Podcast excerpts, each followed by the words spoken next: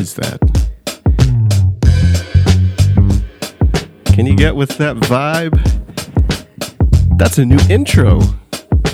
Jesse Peters, y'all. Season 7. Welcome, friends.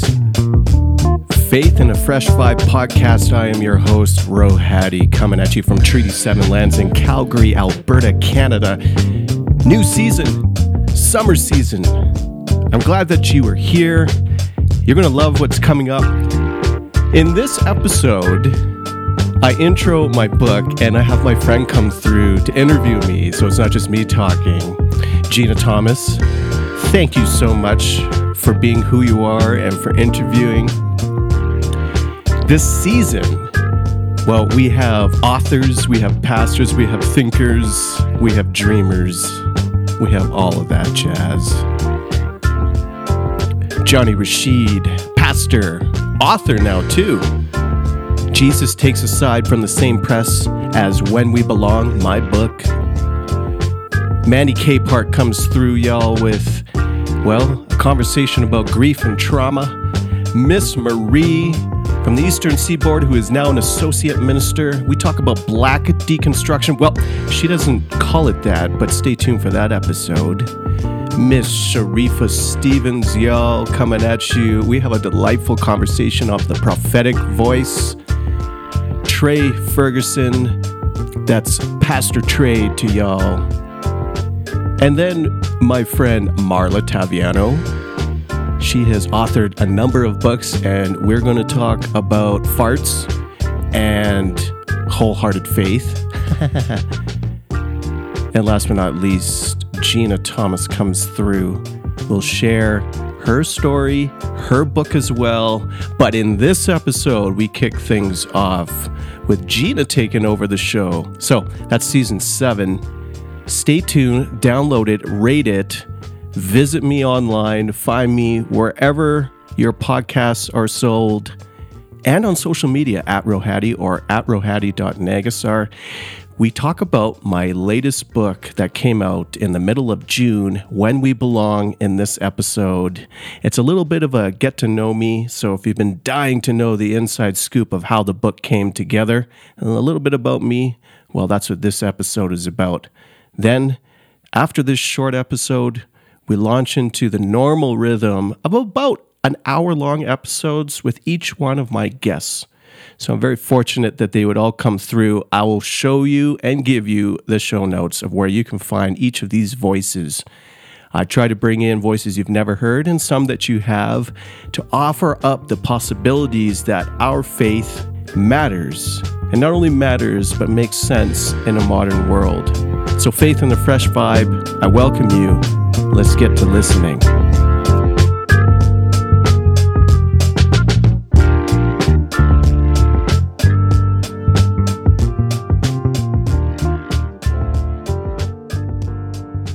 Faith and Fresh Vibe with me, your host, Rohadi. Nope. My name is Gina, and I'm going to ask him some questions because he just wrote a book that's coming out, hopefully, around the same time this version of the podcast is coming out. And I wanted to ask him a couple of questions because I sincerely feel like this book, which is called When We Belong, sincerely, this book is a beautiful version of what Christianity can be. And I do hope that everyone will read it. Millions. Yeah, and especially those who are listening to this podcast, right? Not millions, but but yeah. And I wanted to share first off, before we jump into some of my questions, just that this was a book that I had the honor of endorsing. And my endorsement is this: from deconstruction to atonement theory to institutionalization, Rohadi pastorally and prophetically leads the reader through the systemic and systematic barriers of holistic belonging, which he knows intimately, with sights set on a reverberating, ancient yet present hope He shows us that true belonging can only come from inclusive belonging, where Christ permeated radical mutuality of LGBTQIA, BIPOC, disabled, and women can offer the prophetic imagination the church so glaringly needs today. I'm deeply grateful for this book and hopeful for the church that listens. And Rohadi, I just want to ask you a couple of questions before getting into some quotes that I pulled from the book. But I wanted to find out, as a fellow writer, I feel like every book that we write is different. And, you know, the analogy is often giving birth. And I think there's so much that happens in the gestation period of writing a book. And I wanted to find out from you kind of what was distinct during this period for you, and why did it feel important to breathe life into this book? Oh, that's a good question. First off, Gina, thanks so much for inviting me on my podcast. Secondly, that was a wonderful summary. You're the only one who pulled out the atonement pieces, which I thought was so crucial to make sense of a Christian faith, that we need use the word answer loosely, but we need an explanation as to why the cross. We just came through Easter. Yeah. Why not all the blood and gore and the satiating of rage? And so thank you for a summary that is a better reflection than any summary I could write about my own book. That is really good. Thanks. That's such a good question. And yeah, you know it, and writers know it. Any creator knows it, of the iterations that you're project goes through, and now you're knowing it a little bit more of a book that shifts and shifts and shifts, and it just wasn't the single thing that I have a wicked idea, and it didn't just get crushed. It just got crushed. And this book did not get crushed, but it went through so many iterations, and some of them, all of them were good because they create a better book, and and one that's for more people. This original idea, this won't make sense because we're on radio. It's Radio Rohadi. But this is a notebook I'm holding up, and on it, it says remarkable on it. And it's an old notebook. I probably don't have a date in it, but I'm now using it for something else. But I used to have a different notebook for each different book project. And this was for an idea I had, which was called Remarkable on the Fringe. I already had the title, right? And it was about a time in my life that I was going through huge upheaval, and I was struck by different people, but it was probably more about my own self, of course, but these people who were defying the odds. And I wanted to write a story about these people who were remarkable, yet everyone else, and especially the church, would call them to less. Little did I know that's probably, as I alluded to, a story about myself. So why did I write this book? Is, as I was writing it, I realized this is for me, and I'm writing to people like me as well. Originally, it wasn't like that. Originally, I had written a book. So in When We Belong, I talk about the different ways to belong. So I have the different doors. I was processing that metaphor of option one, option two, stay in your church, go find another one, leave entirely, stick in ethnic churches. That's what it typically looks like, broadly speaking. And that was what the book was centered around. It was actually a way to write, because I've come out of the church planting world and the missional church and all, like that was kind of my expertise for years. I stuck with that, and I was like, I'm going to write a book about belonging in the church for leaders to apply and to help answer questions of why churches are bleeding. So that was I don't even know, 17, 18, after Thrive was done. Wow. So 2018. Wow. But little did I know When We Belong was going to become closer to this vague idea I had about Remarkable on the Fringe, and never clued in until I was done When We Belong, that the ideas of these remarkable people defying the odds and searching for belonging, that was basically the book. And so I wrote it for people like me who have, and in Canada, which would be different than a lot of metro places in the US, there's not a lot of multi-ethnic options. There's probably, I would say there is none in the city I'm in, but that's not true. There might be a couple, but truly multi-ethnic, right? Not just in name only or in congregation only, in leadership, in denomination, in history, and so forth. Now, of course, I've never fit in anywhere I go. And so what were the possibilities, and to expand it beyond just multi-ethnic folks, to expand it to anyone who has been pushed to the margins because of their body or because of something they believed. And so that was a new iteration at the start of the book. Maybe it was marketing related to think of how can I expand this so more people would resonate. Right. And then the language around deconstruction came in way late as well. It was not in the first drafts. I added deconstruction because it's hot now, but it also gives language to what so many people are doing when you question and realize that the things you believe in no longer apply. Yeah. What do you have left? Well, you need a process, and too many folks I know are leaving it all behind. And I want to cry out and be like, you don't have to do that. Like, there's so much Christianity outside of this North American, white-centered, European-centered ideas of who Jesus is. Is there a possibility there are better ways beyond that? And so that's what the book explores. And there are. And it's hard work. Like, it's that mutuality that you have spoken to about where does deeper relationship lie. That's not easy.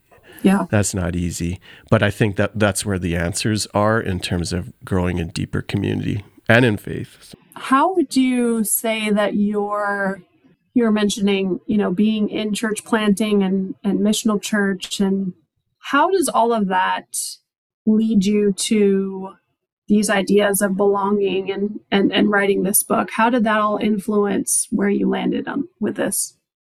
I probably can't pinpoint exactly how that influenced, because it was just another thing that I realized, and I wrote about this in the book, that, if we just solved the problem of mission, that somehow belonging would be solved in churches. Right. But it doesn't address the deeper issues of power. Just like you mentioned on our podcast, power, and specifically power around white supremacy and patriarchy. Yeah. Missional church doesn't, the hot emergent church, whatever, doesn't answer those questions. It's still a white male-led movement, so it does not have the competency and capacity to think otherwise. Yeah. And the same thing with church planting. I wouldn't use that term anymore.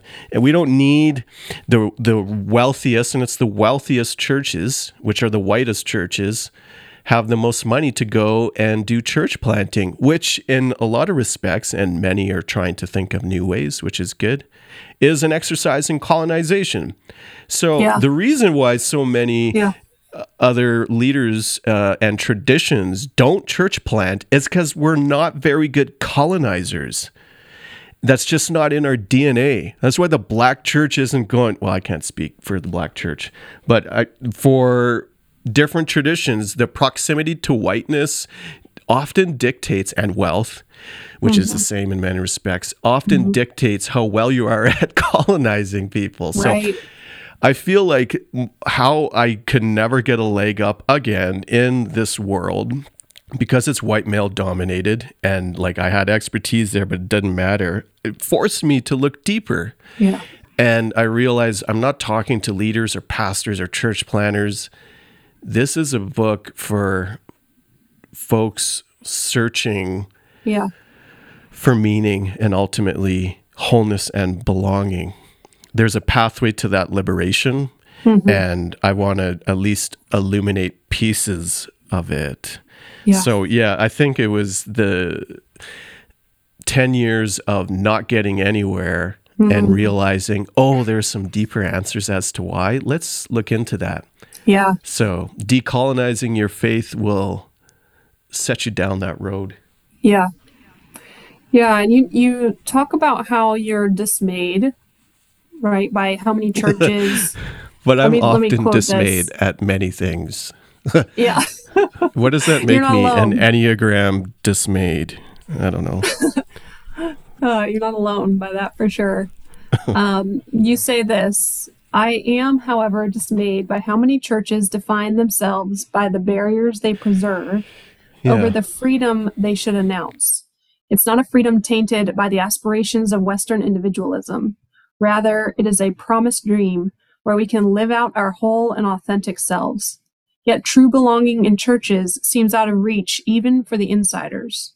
Beliefs, ideas, opinions are called into question as they become obstacles preventing full belonging and human flourishment. And those barriers you have experienced quite a bit yourself. I was just thinking today that I don't get invited to a lot of things because there's often been like people know that I'll call out. There's a prophetic voice that I will use, and which is why like for a lot of speaking gigs, and Canada's small compared to the US, like everyone kind of knows everyone, but most of my gigs of this world come from the Catholics. Mm. The Catholics are always inviting me to things because they don't know me. Hmm. They only know the work, and which is odd in many respects. So anyways, that's, yeah, you know, I'm being, when you were sharing just earlier about something about the maleness of things. Oh, what was it? More male, more male. More white. Yeah. And I was thinking, oh, the male part, I was like, you know, oh, like, you know, I can punch my wall in rage. And, and then you said something connected to violence.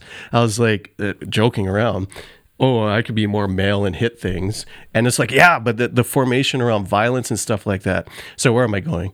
Patriarchy benefits me. Mm. So I actually don't feel, because I'm so far away from denominations, don't feel the ire of anything. Mm. And as a man, I don't face a lot of the prejudice in churches. I will never belong in denominations. I might consult with them. Who knows where life will take me. Mm-hmm. But because my gifts are to lead, to be CEO or president or lead or whatever, I'll never be permitted space in those places. And I've come to terms with that usually. Yeah. But like the belonging piece is I really don't care. Mm-hmm. I don't care what they are selling. Mm-hmm. I'll call it out, but yeah, it's, I benefit on one hand though, from the patriarchy side. And I don't know what it means to just like not have opportunity because of my gender. Yeah. In many respects, that's a bigger obstacle depending on your space. And yeah, I've come to terms with the white supremacy side. It's just never going to help me here. Well, one of the things that I found so interesting about your book is that your prophetic voice, I mean, I feel like I've known that voice from social media, right? And like how we connect. Pithy Instagram and Twitter quotes. Yeah. Yes. Yeah. So that prophetic voice is there. And I think what's fascinating to me about your book is that your pastoral voice comes out too. And typically those two things aren't in the same person. And I found it just beautifully balanced in the sense of calling out what needs to be called out and being pastoral in ways that I think most prophetic voices are not. Thanks. I appreciate it. I've never heard that before. I've never won an award for being a good pastor. I don't think I ever will. I don't do it full time. I never have either. Yeah. So I definitely wear different kind of pastoral pants than average.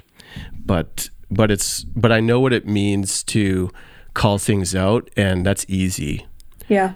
It's harder to call into better, and I suck at that too. Mm. Like, I'm not good at that either, but I'm learning, and I do feel, however, when others are being pressed against their ability or capability of living out the fullness of who God has made them to be, when they're being pressed down, subjugated by institutions or powers that shouldn't be doing that, should know better, I'll have something to say. And luckily, and for the quote that you shared, luckily there's a better way, right? That you don't have to give up pieces of yourself just for a taste of belonging, that there are options beyond that where you don't have to just put up with it a little longer, right? That better is out there. And even those who don't really think, and so the people who are on the inside, there are forces and powers that are preventing you from living out the fullness of, even if you think you belong, right? Like in that Trump church, right? Like, you mean to tell me that the deeper level of your humanity is not revealed as you learn to empathize with the marginalized, right? Or is it actually pulling against or withholding aspects of your humanity by forcing you to look at the other with disdain? Like, come on, give me a break. Yeah, that's so good. And so personally, I have been involved in different spaces where, and I think most people have, where you end up getting kicked out for one reason or another, right? And it's kind of like, belonging always seems to come at a cost, and that cost typically is what you're saying, our authentic selves. And I think that your book speaks to this. Maybe it's not necessarily new, but it feels different, this different way of understanding what belonging can be, because we've had it in this box for so long. And you're like, wait, we don't have to be in this box. We can open it up more. And I think I really appreciate. I'm going to be giving it to a lot of my friends because the sense that belonging can actually happen without costing our authentic selves feels almost impossible. But when I read your book, I'm like, no, this really is possible. And so what you were saying about, not always necessarily having the pastoral frame of being better, I do think that your book really shows a path forward in a way that I haven't seen, and I'm grateful for. So thank you so much for your words. I really appreciate that. It really resonates and affirms me, especially as someone who's not connected into any place or space or denomination, to hear that, because that's what I set out to do. Yeah. It's like I wrote this book for that reason. Yeah. And like, yay. And it's so important and valuable to me to hear, like, yes. And I know other people, like, they need to read this too. That's why I wrote this book, because I think it is. But be careful. I don't necessarily think what I'm saying is new. I appeal to different traditions. But there's a reality of, I don't think out there right now, the Christian faith in a Western context has been laid out with this type of language of the possibilities. That's right. What is different. So 20 years of me not working with a denomination, like, it produces some different thinking. Right. And so hopefully I offered pieces of that, But it also like reclaims at the same time. That's the subtitle. It reclaims these pieces that say, okay, we could throw everything away, right, but we can hang on to these core aspects in a renewed or reclaimed way. Yeah. And that's why I pull in atonement. Yeah. That's why I pull in Bible. Like I pull in these things, yeah, and we can think through them in different ways. Yeah. And not only is it okay, but it grants life along this path where Jesus is, yes, who is, by the way, on the margins too. Yes. So, love it. Thanks for your words. So good. Yeah, so good. Okay. I wanted to point out this idea of terms and conditions because I found it so interesting. I know earlier you said that you didn't really set out to write about whiteness, but it kind of happens, which, you know, hopefully there will be a day where they won't have to happen, right? But you say whiteness is like the terms and conditions we never read, yet must approve for social participation. Click accept and figure it out as you go. Even if we read the terms, we can't object. Found that to be, I might have messaged you about that one. I'm not sure. I sent you several. Yeah, you did. Yeah, you did. You did. Yeah. But that just really stuck out to me. And I think was a good, I think about whiteness a lot, but there are definitely ways in which I need to think more deeply about the default that is white culture. And I think this really sums it up in, you know, 2 sentences in a way that is palpable. And then I just wanted to go down to how later on you you come back to this term when you were talking about your great grandma, and you say that she never accepted the full terms and conditions, having never learned how to speak English despite 80 years in the country. I can't imagine that it was easy for her, but I consider it a form of resistance that she employed. And I just would love to hear more of your thoughts on that. And I just loved how you gave this example of what it is, or gave this idea, and then gave us the example of the embodied idea. Oh, yeah. And I'm trying to think where I feel like I heard the terms and conditions, but the metaphor really worked for the book. And to call it back, which I think was a late addition, to think of, wait a minute, like I can never have a conversation with great grandma. Had no concept what she was saying. She was always thrilled to see me. Was deaf by the time I came around, but always would toast seaweed over the oven or the stove, and was usually watching F1 car racing. I wish I could have asked her what it meant to not learn a lick of English. She probably understood most of it, but never spoke back. Whether that was her exercise in resistance, I don't know. And that's part of the story. And I allude to it, especially in the story with my grandpa, who passed away just before the manuscript was done. And I tried intentionally to get more of his thoughts, stories, picture of his time in internment. So I was never able to get an answer from Grandpa. In fact, he responded pretty terse, in a terse way to me of, don't ask that. And it was odd for me to try to talk to Grandpa about anything, right? That's just like the I don't know if it's a Japanese thing, but, and for great grandma, could never communicate with her, but I don't know if it was resistance. Part of me believes that it must have been. How else and why else? Right. And it was part of her character, and then part of her character embedded into me. So that's a lingering question as to in what manner that has applied, or in what manner it was. Yeah. But it's a story woven through trauma and unknowns and questions that may never have answers. I will never get answers to. Yeah. Thank you for sharing that. I found so much of the story about your family just really beautiful. And I know that's not easy to share. So. Yeah. And we were talking beforehand how it's like, I don't know who I've shared any of these things with, and now everyone gets to read them for the low price of $17.99. It's like kind of wild. Like, I don't know how I feel about that yet, because I haven't thought about its ramifications. Yeah.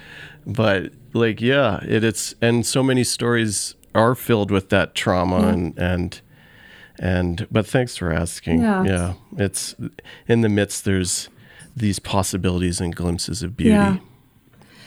Yeah, just that concept of, that rejection of assimilation that opened the way and opens the way for true belonging, I think is... It's there, somewhere. Yeah. Like, that's the possibility. Right. Because I wonder, it skipped from great grandma. It was just, why don't you ever learn English? And it may have skipped generations. Yep. And I'm still learning my own story and the stories of my family. Like, I have a lot to do with trying to pull into ethnicity, especially into India. Yeah. But it has skipped my grandpa, what it means to assimilate, what it means for me to assimilate, my mom. Yep. And then to me to now be like, wait a minute, let's reclaim these pieces. Like, where's the resistance? Where's yeah, I mean, don't wait too long, because some of those answers I'll never find. Yeah. But it's still a good journey, I guess. Yeah, and it's interesting how that familial journey kind of parallels your spiritual journey. Like, there's beauty in that. I didn't do that on purpose. That's I'll have to think about that. Yeah, it's good. Love it. Okay, so one more question, and then I'll leave you alone. This was a quote about deconstruction. You say, without creating an absolute, I offer this starting definition in the bid toward reclamation. Deconstruction is a pathway that leads to liberation from all that seeks to make us less whole. And I love that perception of what deconstruction can be, because what I think that you're doing here, and maybe you can correct me if I'm wrong, but, it seems like there's these two big camps of what deconstruction is. One is deconstruction is everything I need it to be, and it's going to lead me completely away from Christ, which for some people, I don't necessarily want to make judgment on what needs to happen in some people's lives. On the other side, it's, some of the voices from my own Christianity and past saying deconstruction is this awful, evil thing that leads people fully away from Christ. And I think here you're offering this different path that I don't hear a lot of people offering, even though I feel a lot of need for it. But I don't hear a lot of people offering this. I don't know if that's fair to say. In your own thoughts. I think the connection of asking questions and pulling away from things that seek to make you less whole, adding language to that so you can name it, that has not been done as much. There are, of course, traditions beyond me, Black church tradition in America, now emerging indigenous traditions and many Orthodox traditions that have always had a place of resistance and a posture against these powers again, pressing against us. I tried to pull the language in to make sense where folks are at. And we don't need to use the term deconstruction. The scope, the linear scope that you gave us there is just that. It's a linear, portrayal. Right. It's not really like that. It's more like 4D chess or whatever. So there are, I think, BIPOC writers and leaders who are certainly asking, which is part of my